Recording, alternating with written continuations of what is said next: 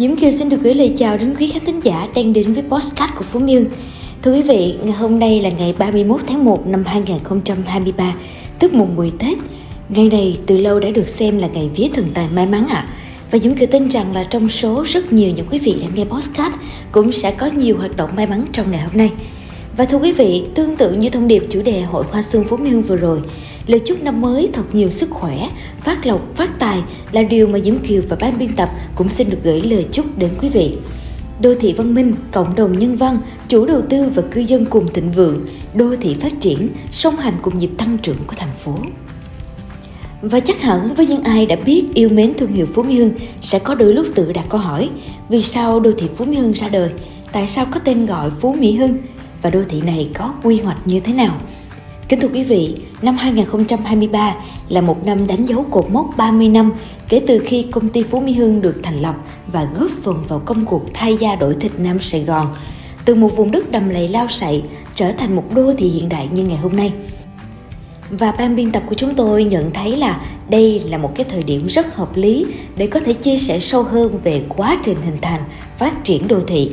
và đến với chuyên mục Phú Mỹ Hưng 3 thập niên nhìn lại là chuỗi bài viết về Nam Sài Gòn, Phú Mỹ Hưng được đăng tải trên các bài báo, các bài tham luận trong các hội thảo phát triển đô thị, các bài chia sẻ từ các nhà báo, chuyên gia, cư dân và đối tác.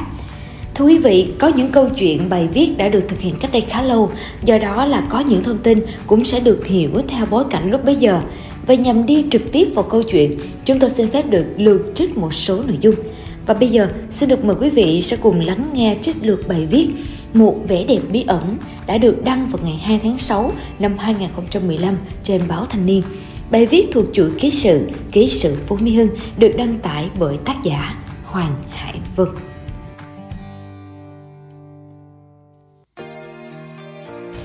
Trao đổi với nhóm làm ký sự chúng tôi, Phó giáo sư tiến sĩ Nguyễn Trọng Hòa, nguyên viện trưởng Viện Nghiên cứu và Phát triển Thành phố Hồ Chí Minh bảo rằng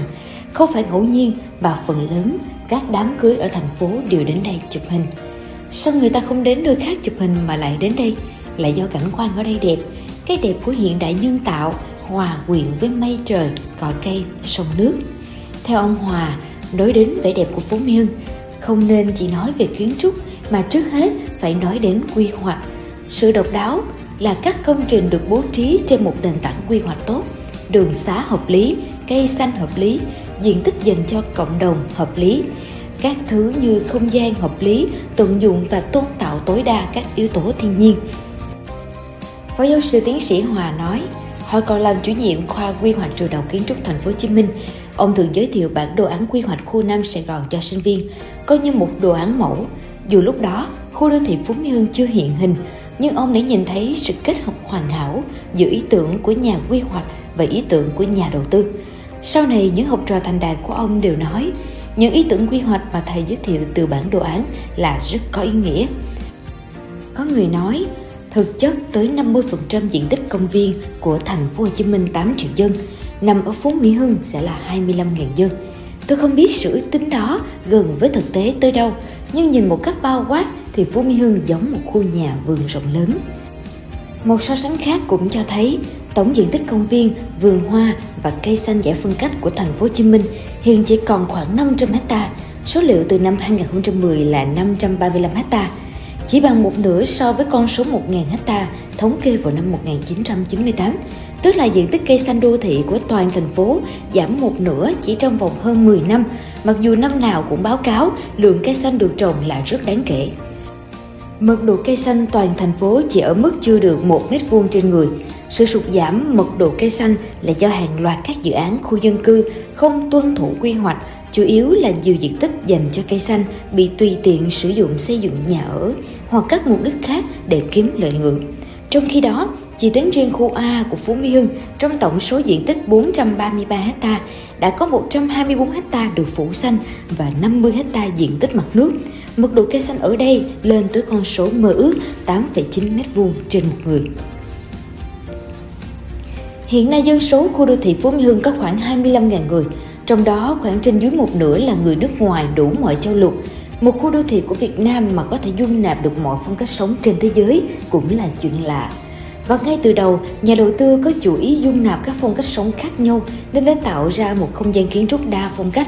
Thiết kế khu đô thị là những kiến trúc sư xuất sắc của nhiều nước khác nhau, từ Mỹ, châu Âu đến Nhật Bản, Singapore và Việt Nam.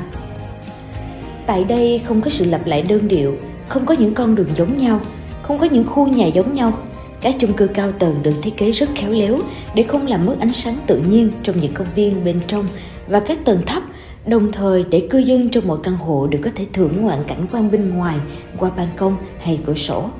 Bạn cũng cần biết rằng các căn hộ được giao cho khách hàng đều không phải là những căn hộ được hoàn thiện với kiểu cách và nội thất giống nhau hàng loạt, mà người ở có thể bố trí theo phong cách và sở thích riêng của mình. Và phạm vi của sự khác biệt giữa các căn hộ ngay trong một khu nhà có thể là rất lớn. Một không gian sống không nhàm chán phải là nơi luôn tạo bất ngờ về cảm giác sự chuyển động cùng những tương tác của nó và tương tác với sự tĩnh lặng tạo ra cảm giác đó. Nhưng cái gì làm nên sự chuyển động và sự tĩnh lặng này là những bí ẩn tôi chưa chỉ tên ra được. Nhưng nếu sống ở đây, bạn sẽ cảm nhận được điều đó, cảm nhận không giải thích được bằng lời. Đang sống ở nơi này, có những người bình thường và những người lãng mạn đi mây về gió. Có những người hiếu động và có những người thích lặng lẽ, những người nổi danh và có cả những ẩn sĩ và ai yêu Sài Gòn, gắn bó với Sài Gòn, có lẽ sẽ tìm được cái hồn của Sài Gòn xưa lẫn khuất ở nơi này, lẫn khuất trong cái bí ẩn của sự chuyển động và tĩnh lặng đó. Quý vị vừa nghe xong trích lược bài viết Một vẻ đẹp bí ẩn của tác giả Hoàng Hải Vân được đăng trong ký sự Phố Mỹ Hưng trên báo Thanh niên vào ngày 2 tháng 6 năm 2015.